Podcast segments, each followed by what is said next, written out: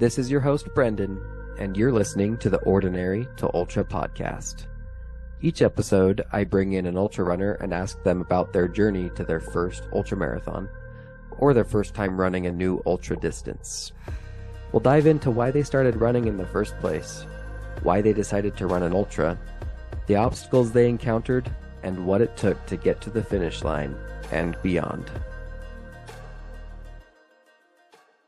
But yeah, I, it was not the wrong, uh, it was the wrong direction. And that led to, I think, maybe a four mile, five mile Ooh, extra. And like it, it took me a little bit of time to realize that I was probably not going in the right direction. Yeah. Um, by which time, like when I was like, okay, I haven't seen anyone, which is weird. okay, I'm probably Oh, not man. on the right track.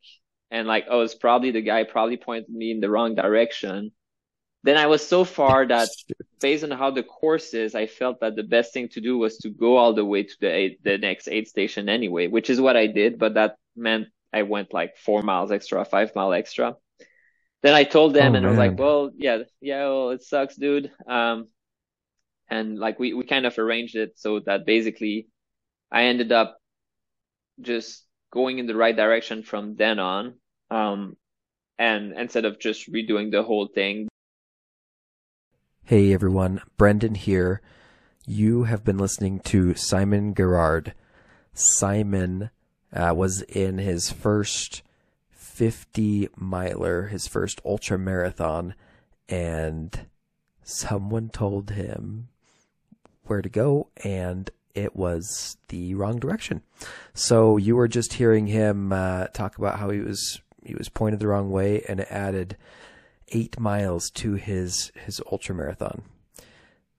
Terrible. Um, but in today's episode, we're going to talk about how he pushed through that and how he dealt with it, and uh, if he was able to get to the finish line. Um, Simon is amazing. He has, uh, in his four year career that started in 2020, he has run 33 plus ultra 100 mile ultra marathons. He loves the 100 mile distance, and he'll talk about uh, why a little bit in this episode. But he's a super awesome dude, and he's accomplished a lot. Simon is 37 years old. He's from Montreal, Quebec. He lives today in Carlsbad, California with his wife. He does business development for a pharmaceutical company for his job. And I asked him what his hobbies were, and he said running.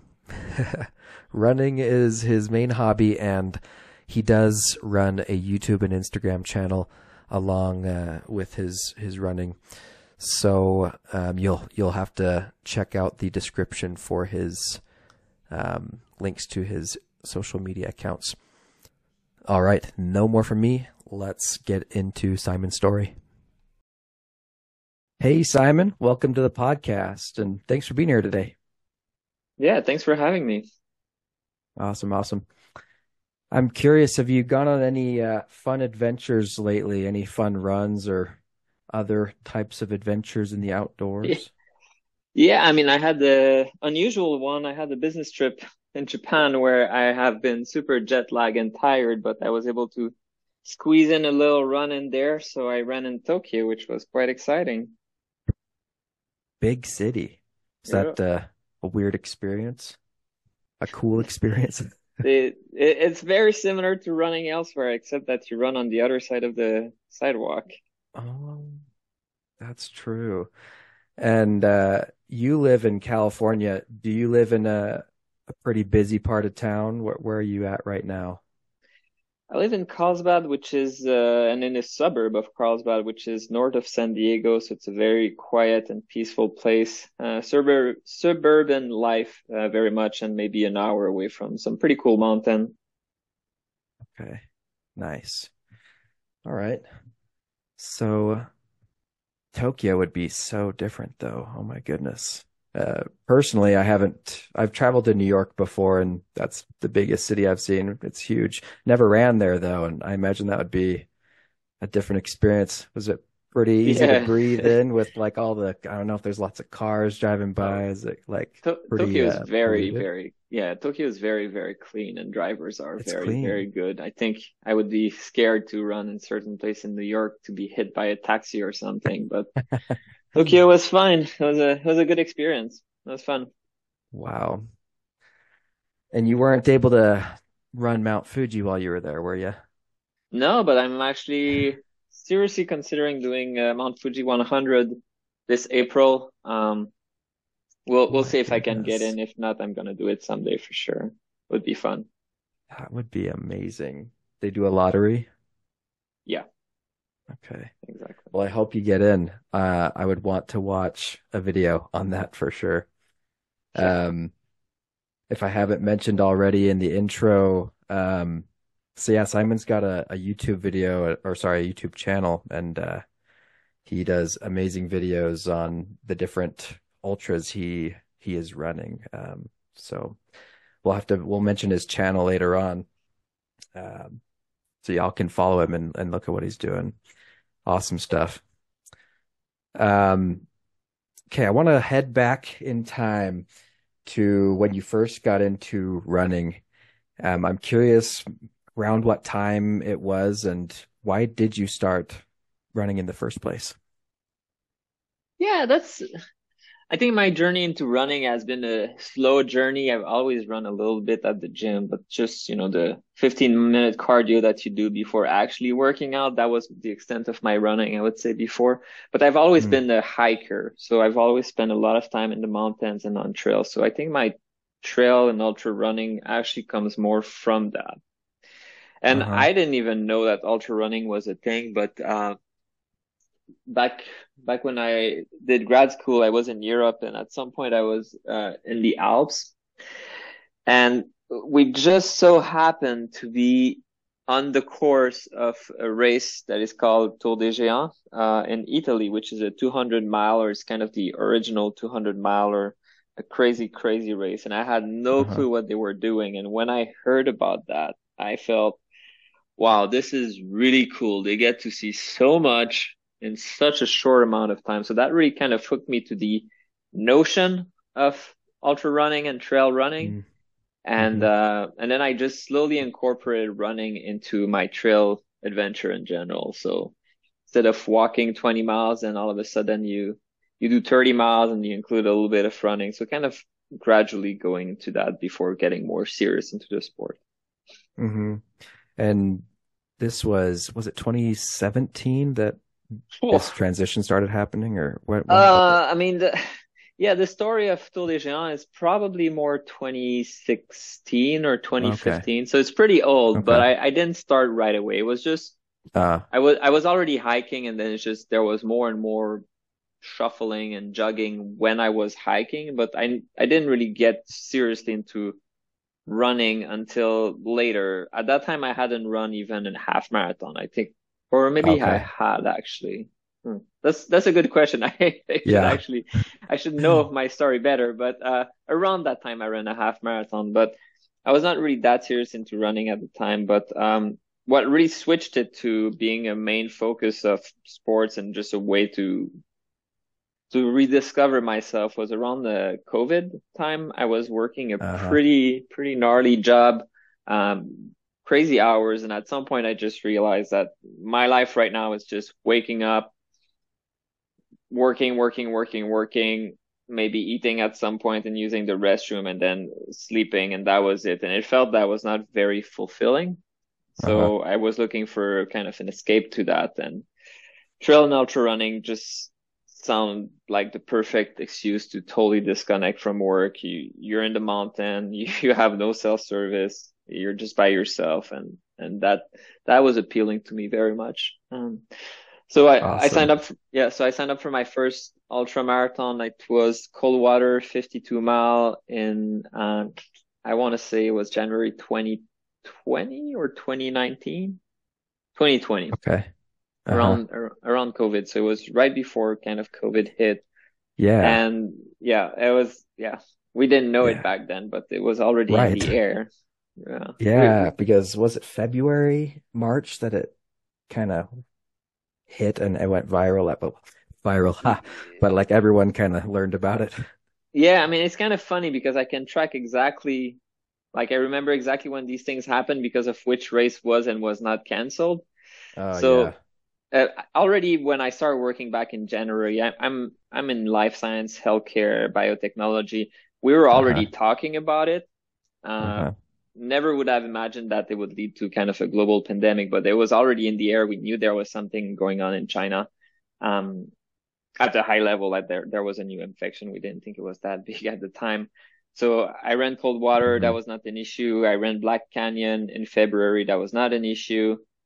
I ran, I think it was Everglade 50 in Florida early March, and we were, or mid-March, we were the last weekend before there was a travel ban and every plane were were grounded. Uh-huh. So we just kind of got under the the bar at that point, and the airport were absolutely nuts. Uh, that was uh that was quite traumatic actually. Oh man. Yeah, yeah, we were we were pretty lucky. Yeah. Well, I uh I personally was signed up for uh I was in college at the time, signed up for uh a what do you call it? Travel abroad sort of thing. Um in Singapore. We were supposed to leave in March, I think. And we were like talking about it, planning, had it all all planned out, super excited for it, and then yeah, COVID hit and I was so bummed, so bummed that I wasn't able to make that trip. Uh, but glad you that that didn't quite happen for you. That you at least were able to make. Sounds like three events, three whole events before COVID hit. Three ultras.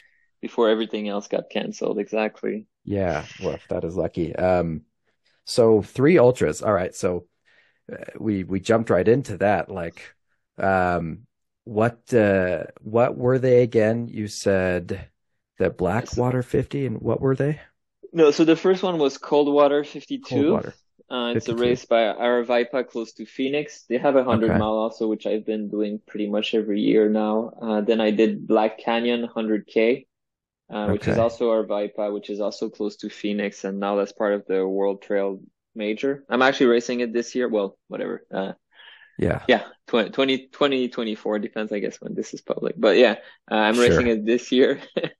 And then uh, after that was Everglade 50K, which was, uh, know 50 miles, sorry, which was um, a race organized by Bob Becker, which is kind of a legend in ultra running. The race itself doesn't exist anymore, though, but uh, he still has a lot of race in Florida. It's a very interesting guy. Okay. So I'm curious, uh, when you did you sign up for all three of these at the same time? And uh, to me, as a new ultra runner, or someone who really has just signed up for their first and hasn't even run it yet, I'm thinking, how did you know you could run a 50 miler and also a 100K with like the next month? Uh, Yeah, I didn't know it at the time. what, I didn't sign, yeah, you're right. I didn't sign up for everything all at once. I signed up for the, I can't remember which one I. I think the first one was Everglade actually. So it was the 50 mile in Florida. That was the first one, but I could see that my training was going very well and I knew I was ready before that. So I looked for a race that would be easy to travel to. Um, and one, one of the aspect of that is that for work, I was traveling back then and, um, that enabled us to basically travel to places like Phoenix, uh, which is not necessarily the most exciting place to go to unless you're racing.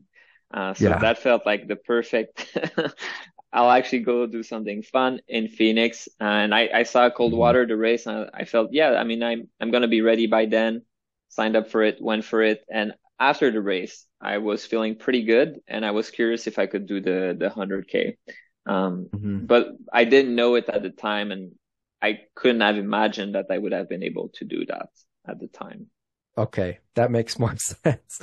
Like you are a very confident human, Simon. If you just signed up for all three of those uh, right in away, and that right away, that would be awesome. But yeah, that that makes a little more sense. Maybe I I don't think I could have done that uh, Yeah, that the, I, I. Yeah.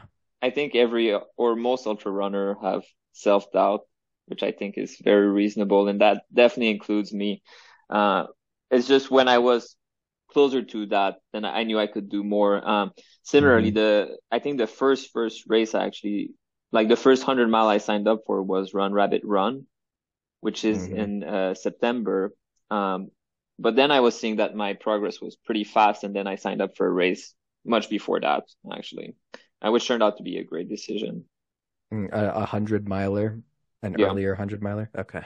Well, it was Zion, but uh, Zion was canceled also that year, so Oh, I actually ended yeah. up running running my own hundred mile, but it was it was a Oh, good thing. dang. That's a, a local one for me. Um, I'm from Utah, and I mean, I haven't run that, but uh, man, Zion is beautiful. So I, I think you've run it since then, correct? Yes, Zion is one of the Good. best races out there. Uh, they have different Oh, nice. They have they have a from a half marathon to all the way to 100 mile, and I think they have 100k and 50k at the same like the same weekend in the same place. It's not Oh, at nice. Zion itself; it's just outside of Zion, so it's more around the Mesa in that area, not like the kind of the Zion canyon. Canyon. Yeah, it's not in Mm, there.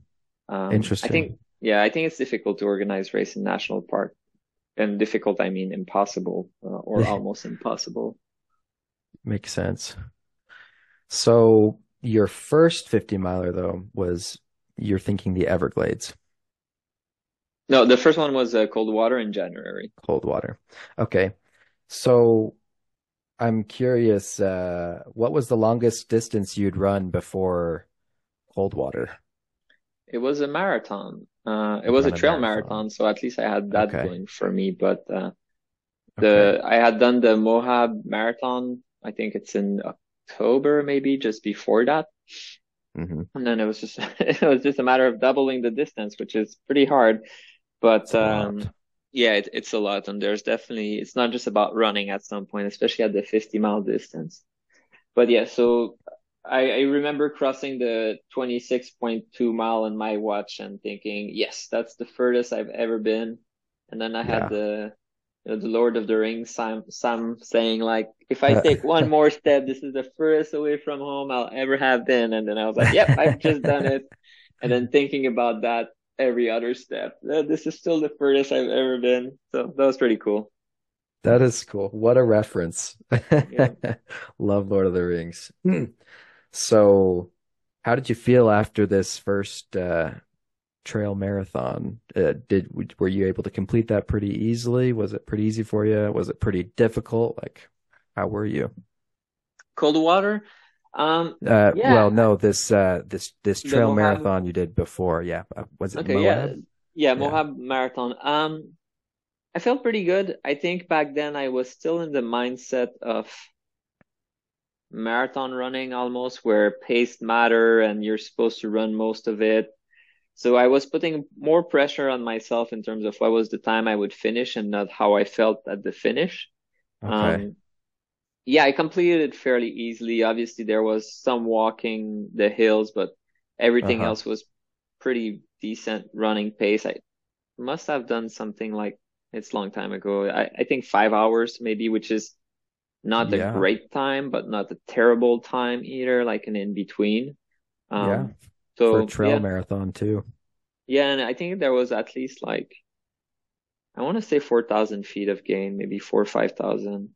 Oh yeah. So That's like definitely a good amount. Yeah, like definitely a, s- some climbs, some climbs, um, which definitely slows you down. But that went pretty well. I think the the biggest adjustment from running a normal marathon to doing that is is definitely just being used to trail. And because my background is much more hiking and then jogging Yeah. on trails, then that that kind of was a seamless transition. Yeah, the the effort is bigger than a normal marathon, like physically harder, it takes longer, but I think I had the I already had the experience of running on trail, which which is the difficult adaptation normally, and that for me was not an issue. I was lucky Yeah. there. Yeah, that that makes sense.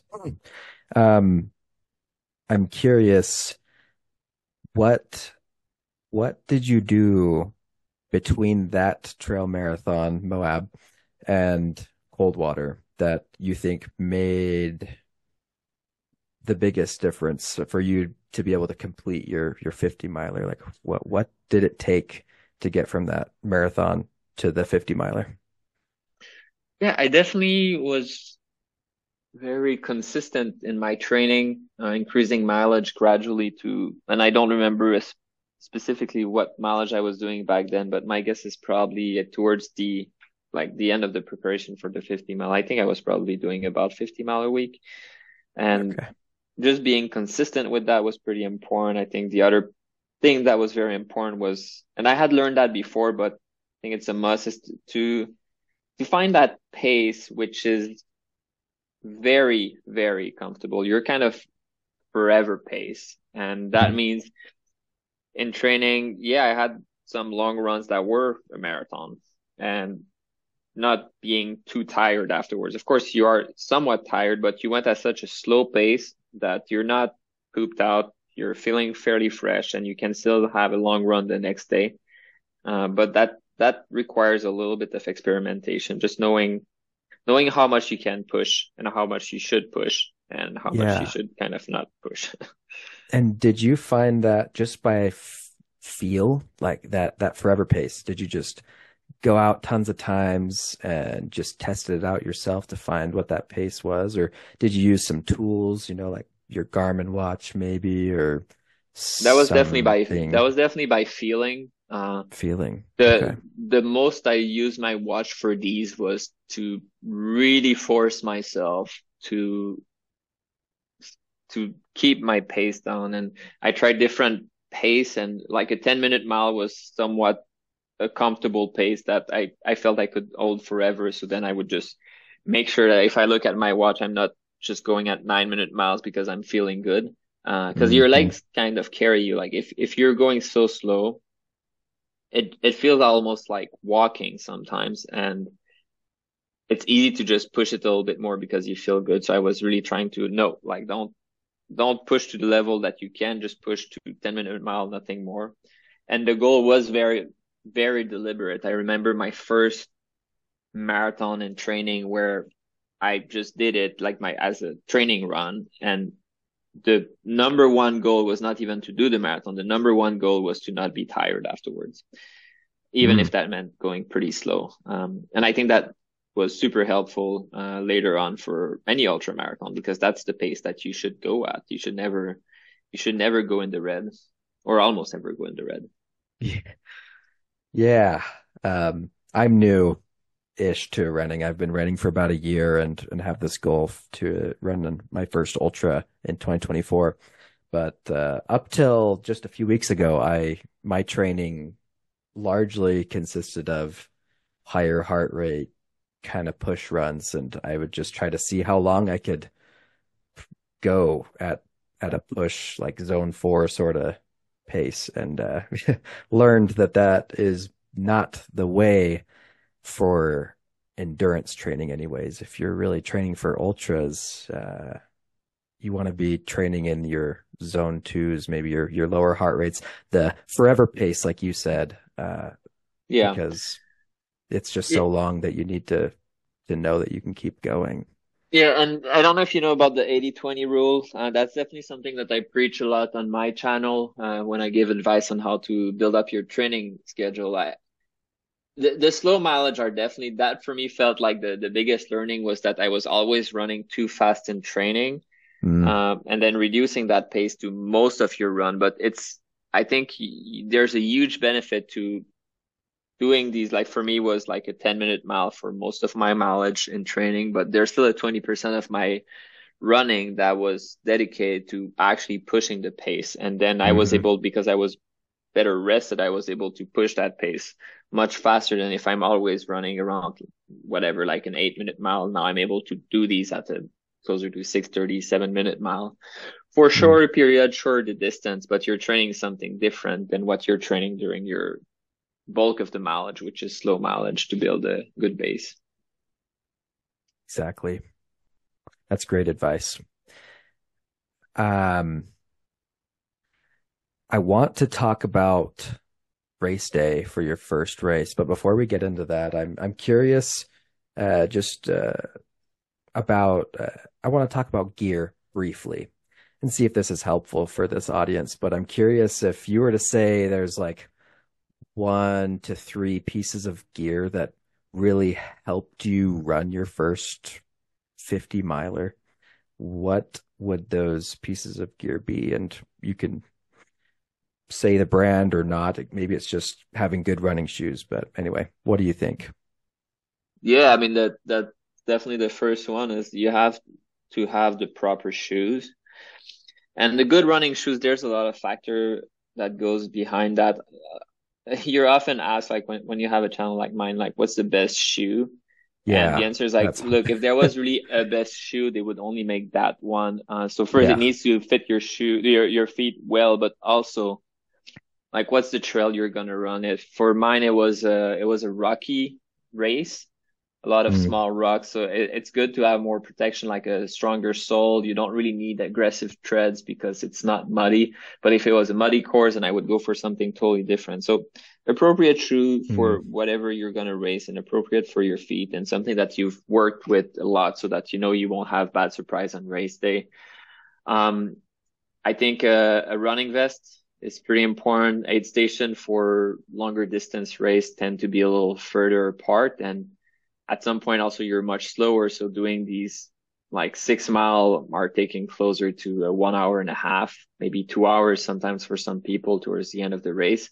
So having the capacity to carry a lot of water, carry food for that amount of time is pretty clutch. Uh, that one, I think there are like brands that I prefer. I definitely like the Salomon Advanced Skin 12, especially for mm-hmm. mountain racing. And yeah, I mean, I, I think these are the, the, the really big one. Then everything else is mm. smaller things that if you get the wrong one, you'll you'll regret. Like if you don't have the right underwear and you start chafing and you're bleeding out of your ass, it's never fun. Um, it's Uh-oh. not that they're special underwear, but you know, you have to have the right one. You have to have some lube. If it's a mountain race, you probably have to have poles.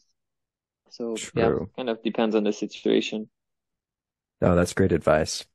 Um, yeah, I personally got the, I think it's the smaller version of your vest, the Salomon Advskin six or eight, maybe. Um, and I love the vest. Uh, and I think what's, what's nice about it is on race day, the, uh, it's got little, what do they call them? HydraPak flasks in the front. Um, so you can unscrew the lids there and then the, uh, aid stations can like fill up your, your your waters really quick instead of having like a uh what do you call it? A bladder? Yes a yeah, bladder the, yeah. the danger with the big bladder is that you only have one bag to contain to carry liquids and it's it's gonna fail someday. And if you're unlucky that's gonna fail at the very wrong time.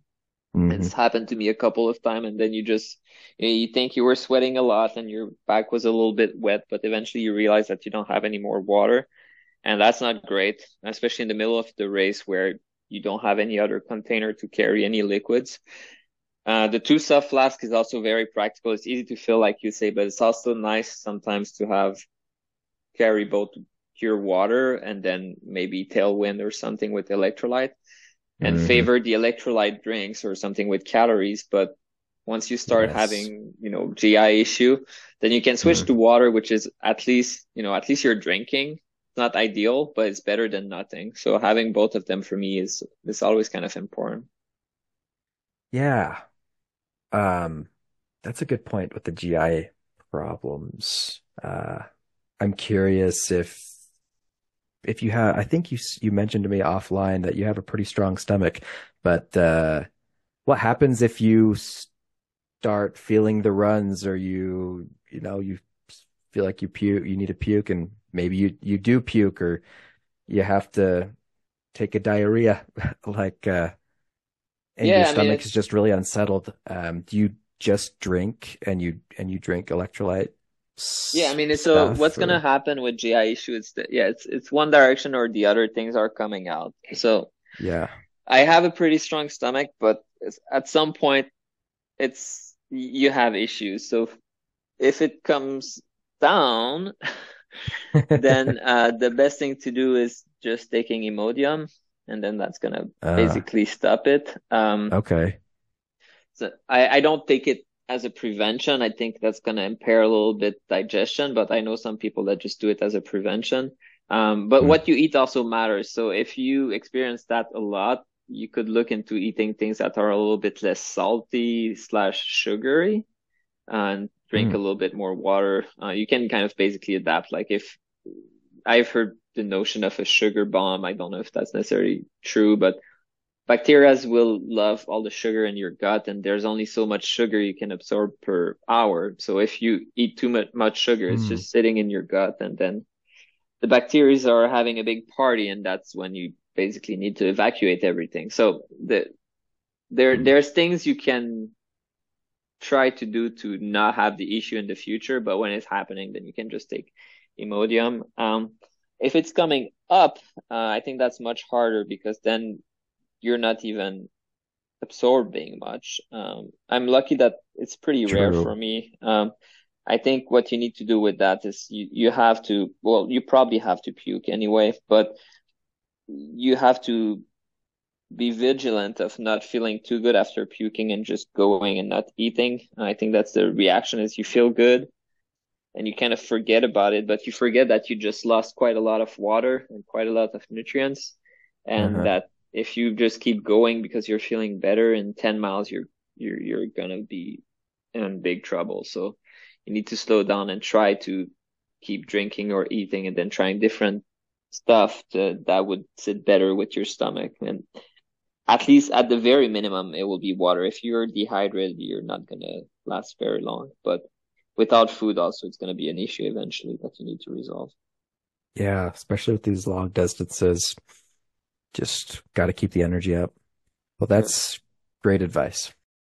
So, Simon, I want to hear about specifically this first 50 miler now that, that you ran Coldwater. I, am so bad with names, right? It's Coldwater in Arizona.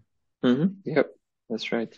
So, I would love to hear, and I think everyone would like to hear just from waking up till the end of the day, how did this race go for you? How did the day go for you? I'd love to hear about it.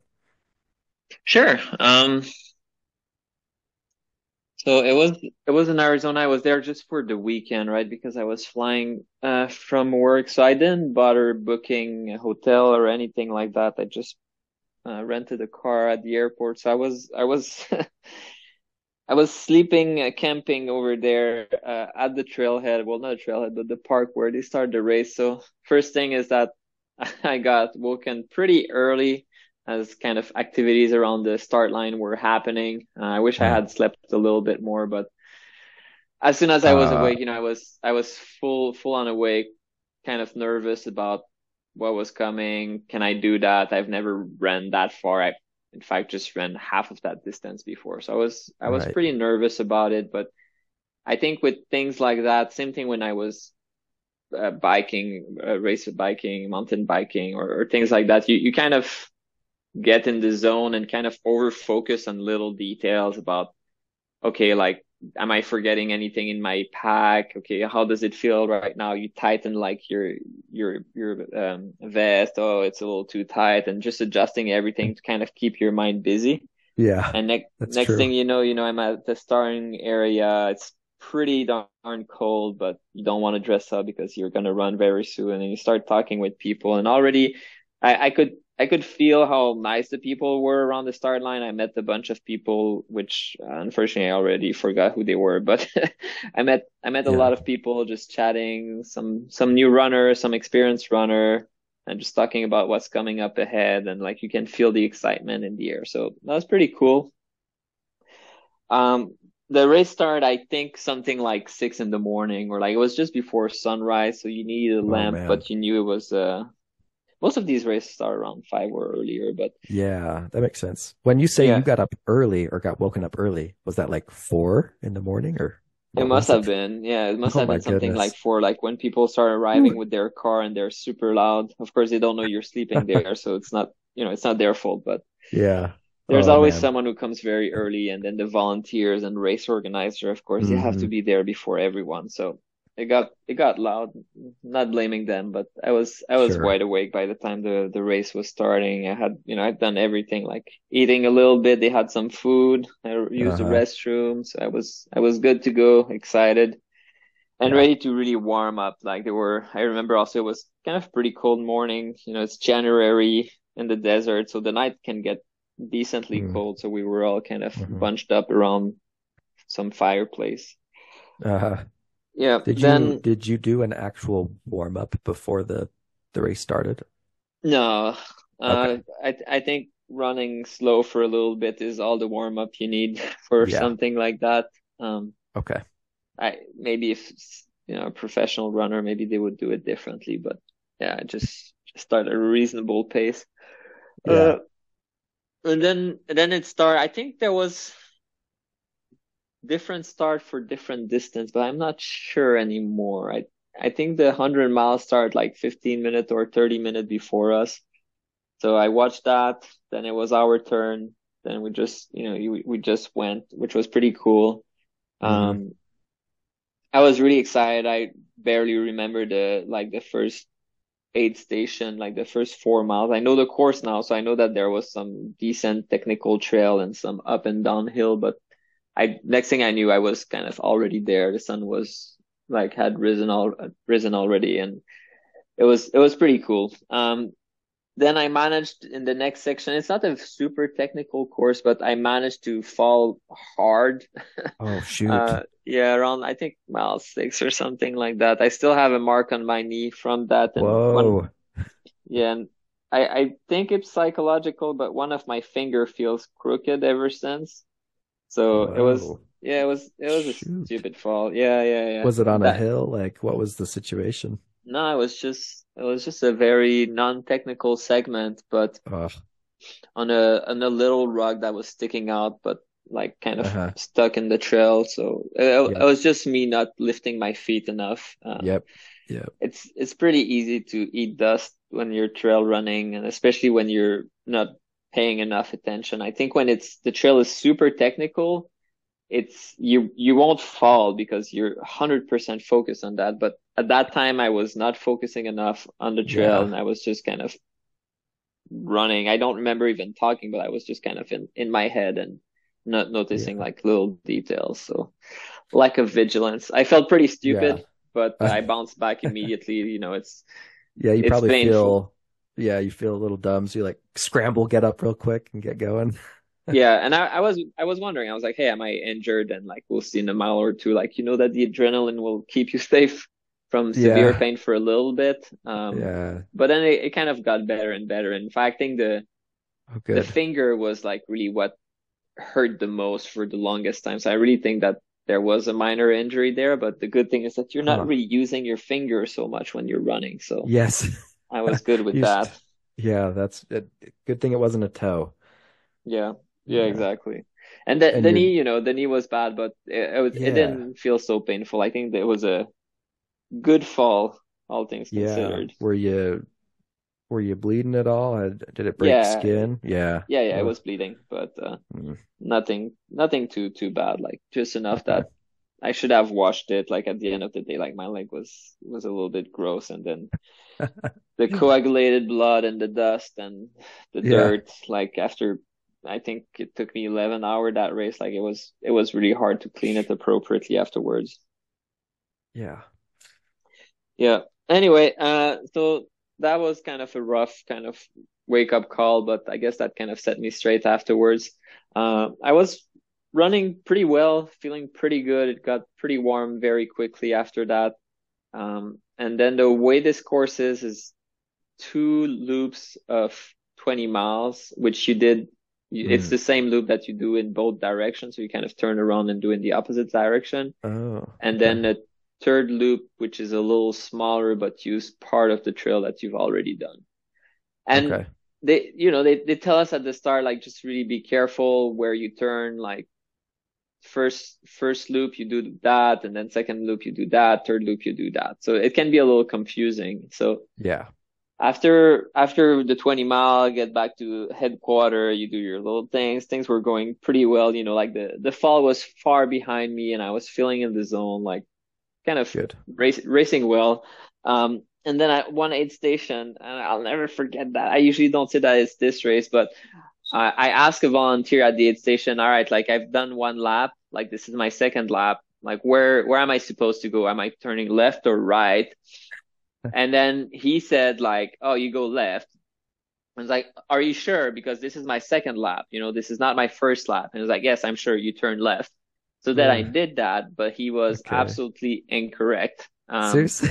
Oh yeah, he was he was incorrect. So what happened with that? Just because of the way it is, um, Yeah. normally you notice when you're on the trail because there's marker all the time, like a little orange flag, say every Yeah. 200 yards. So you you know you're on trail, and if you don't see anything, you know that you probably took a wrong turn and you're just off course. But the Uh-huh. issue with that one was that I was still on the course. There were still Yeah. markers everywhere. Yeah. Um, and you don't see so many people in a small race like that. So I kept going, I kept going, and it was just weird. Um, and back then I didn't know how to use my watch, like to, to look where I was, like on, on the Yeah. GPX. Uh-huh. Um, I don't think that would have necessarily helped because what I would have seen is that I was still on course regardless. Right. Right. Um, because I had been there and like you were supposed to go back. But yeah, I, it was not the wrong, uh, it was the wrong direction. And that led to, I think, maybe a four mile, five mile extra. And like it, it took me a little bit of time to realize that I was probably not going in the right direction. Yeah. Um, by which time, like when I was like, okay, I haven't seen anyone, which is weird. Okay, I'm probably Oh, not on the right track. And like, oh, it's probably the guy probably pointed me in the wrong direction. Then I was so far that based on how the course is, I felt that the best thing to do was to go all the way to the eight, the next aid station anyway, which is what I did, but that meant I went like four miles extra, five mile extra. Then I told them Oh, and I was like, well, yeah, yeah, well, it sucks, dude. Um, and like we, we kind of arranged it so that basically I ended up just going in the right direction from then on. Um, and instead of just redoing the whole thing, but I sent them my GPX later and like basically I did a 60 mile race instead of 52, which is Oh. not great. Yeah, So you was, knew you could do 100K. You knew. yeah, that's part, that's part of why I signed up for my 100K afterwards that I knew I could do it because I had basically done it, um, That's so by mistake. But yeah, I mean, yeah, yeah. not funny in the moment. That's Yeah, no, it was not. It's it's it's yes. I think there's uh, depending how well versed people are in like the ultra running lore, but uh, Jim Walmsley, which is probably one of the best ultra runner in like the current era, the Hmm. first time he did Western States, so the most one of the most competitive race, he was he was scheduled to win basically, and he was on track to beat the course record, which is kind of a lifetime achievement for sure. Uh, but Hmm. he did do a wrong turn, and then he Ah. ended up like on the road, and the, he's captured doing that when he realized he's not on course, and you can see like immediately he went from like running at probably like a six seven minute mile to I'm not able to walk anymore. It- Your energy Jeez. just like vanished. It feels like you're you're a balloon that gets deflated immediately. You were just pushing so hard, and now you know that the faster you were going just now, the further you'll have to trace back your steps, and it's just really painful, and you're really feeling like "Ah, fuck this. I'm not I'm not doing this. Today is not my day. So I very much felt like that. Right. Um, and definitely there was a moment where I was just walking and feeling like this is bullshit and being really frustrated at the person that told me the wrong direction because I took time to check. But ultimately, you know, it's, it's trail running. It's my fault for not confirming it. You know, you're, the runner is responsible for going the right direction. Yeah, the volunteer shouldn't say the wrong direction, but it's still my responsibility. You have to take accountability. And most importantly, Yeah. it's like I'm here right now. I can't change taking the wrong turn, but what I can change is how am I going to react to that? So after a little bit of like bitching, then I was back on track. and I was like, all right, like this sucks, but I'm going to run. Um, Mhm. and the, the kind of the energy that carried me for at least 10 miles was like a borderline life is not fair. I'm pissed off. I'm angry and like I'm angry at myself, but angry at the situation, which is not energy I usually tap into, but that worked pretty well. Uh, for like the next two, three hours, I was just passing people nonstop, uh, which was interesting. Be- Nice. because Take these people, can get. yeah, exactly. But these people, you know, once I was back in the right direction, I mean, they were, they were physically ahead of me on the course, but in terms of distance, they were easily five miles, mm. four miles behind me. So I was True. definitely already going much faster than they were. And every time, like I was like, oh, like I gotta pass this person. Like it's not fair that we're at the same place right now, but I'm like I'm a faster runner, so I would pass them. um, not that I care so much about finishing before them, just I don't know the the that energy kind of carried me there. Yeah. I kind of that rode the wave. I was like, yeah, exactly. I was like, fine, like I'll just do it. Um, the rest of the race was pretty uneventful. When I started the race, I was wondering if I could finish before sunset. Mm. But as soon as I took the wrong turn, I knew that this was not a thing. So when I was at headquarters, I grabbed a headlamp, knowing that the night would eventually come. And yeah. it was also going to be my first racing experience at night. So I was a little bit worried about that especially yeah. that you know I was still feeling yeah. the pain from falling down early in the race and wondering if I was going to hurt myself again and not really wanting that. But that mm-hmm. turned out to not be an issue. When the sun came down, it's the desert, so the temperature just fell down immediately. Uh, but mm-hmm. that felt good. Like we're done with the heat. That's great. Sure, it's dark, but I have my headlamp and I was pretty comfortable jogging. Like I was not running anymore. I was jogging at best, but I, I, felt pretty comfortable about it. So the, the rest of the race was actually uneventful. Um, and okay. yeah, I was, I was pretty happy with the outcome, but mostly in retrospect, I was happy that I was able to adapt to bad things happening. Nothing serious, but hey, I, I did heat, eat dust pretty early on. I did take a wrong turn that added significant mileage, but somehow I just turned things around and just finished anyway. And I was pretty happy about that. Yeah, you kept going. Uh, yeah. Great example. Like that would have been a great excuse to be just pissed and turn in the towel. I was so... definitely pissed, which is not my vibe normally. if anyone watched my channel ever, I'm not someone who's yeah. either pissed or competitive ever. That was like such an exception, but yes, it, it is yes. a thing. yeah, if you if you got a negative vibe, uh, yeah, I, I can second that. Simon's channel is is very positive. that that was quite just uh, that was a hard experience, especially on your first one. You know, you're like, of course, like the first one I run, I gotta take a wrong turn. Like, yeah, I but... I felt really stupid because there's a lot of work that goes behind getting ready for these races, and then you make such yeah. a stupid decision. Even the the fall itself, I was pissed at myself. Like, come on, Simon, like you you've run on trail before. Like, why, why is this trail any different? That was not a technical segment. You, you should know better than that. You should be more careful. Like, why were you so careless in that moment? And yeah, I felt stupid and guilty about it, but then that helped me refocus afterwards. And I think in the end, that's what matters is how you adapt to situation. Yeah. Tell me about it. Um, now after this 50 miler, uh, I know you've done, you've done many a more races since then. Do you have a count? Do you have a count of how many 50 milers, 100 Ks, and 100 milers you've done uh, in total? Uh, I've done 3,300 mile or more. And then distance That's below amazing. that, I would need to take the time to think about it, but about yeah. like three or four 50 miler, three or 400 K. Okay. And one or two 50 K yeah, these hundred milers, uh, obviously seems like you like those a lot. Uh, tell me why, why you've, uh, stuck with the hundred mile distance more than these, these shorter distances. What's, what's the difference for you? Yeah, I think there's a lot of difference. I think there's a lot of different vibes. More recently, a lot of people are into 200 miler. I think the 100 mile is a good distance for weekend adventure, basically. Like that's what you're doing over the weekend. So that's perfect for me given my work schedule. Um, mm.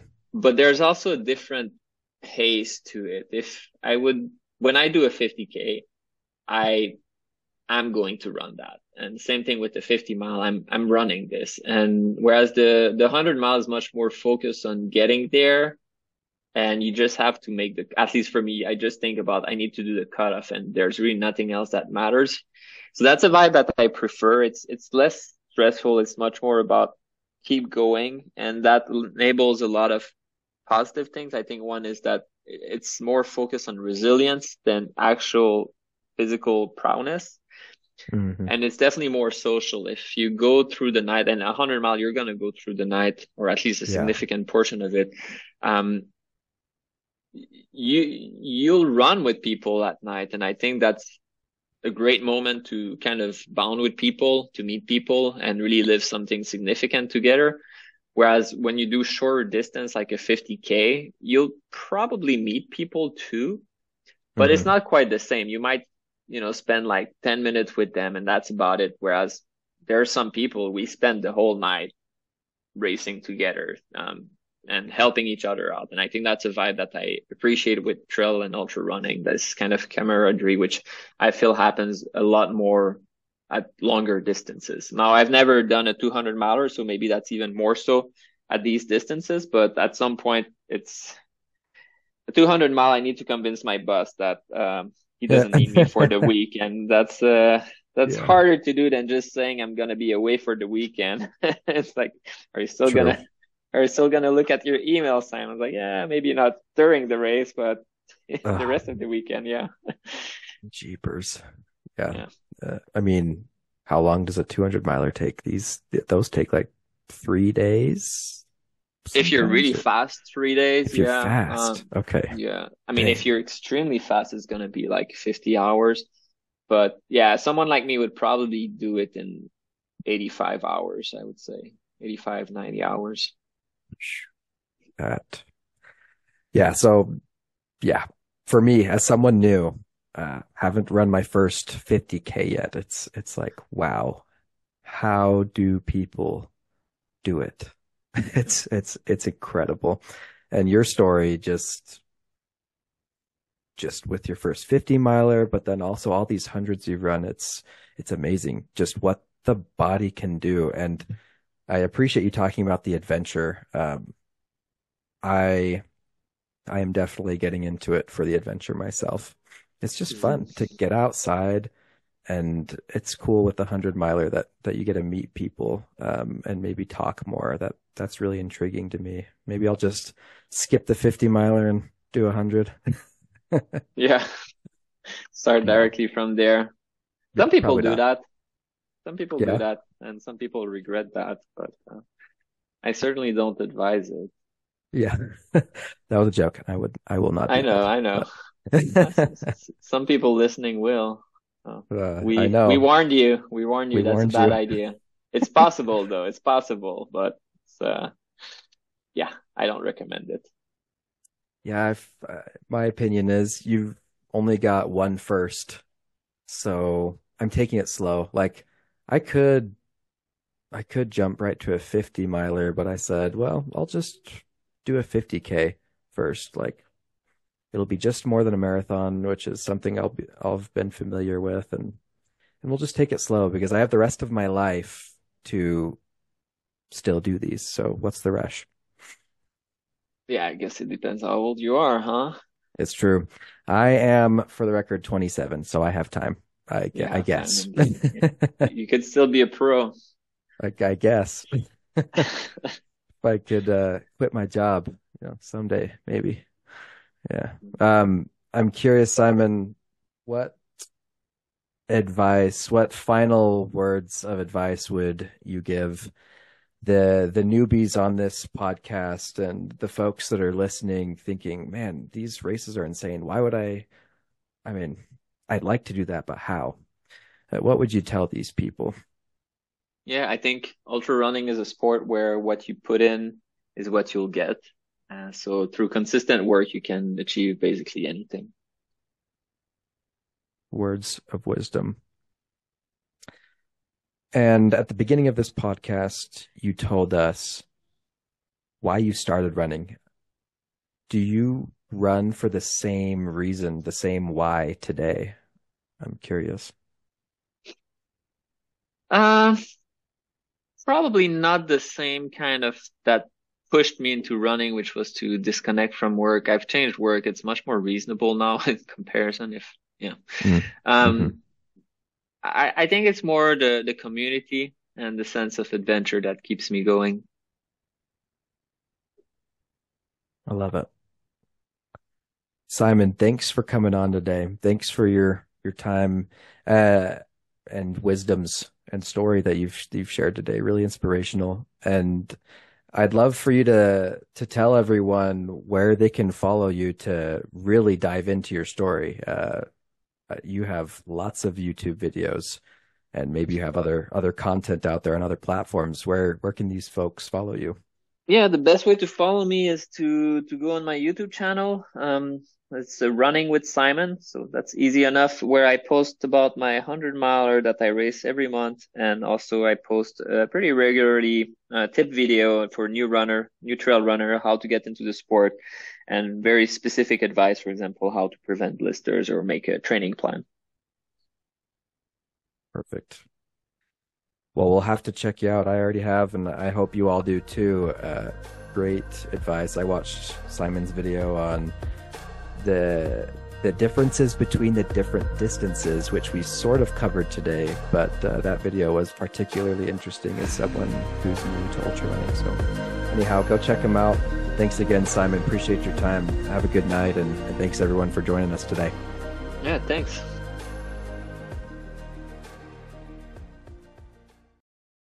Hey, Brendan here. I just wanted to thank you for listening to today's episode.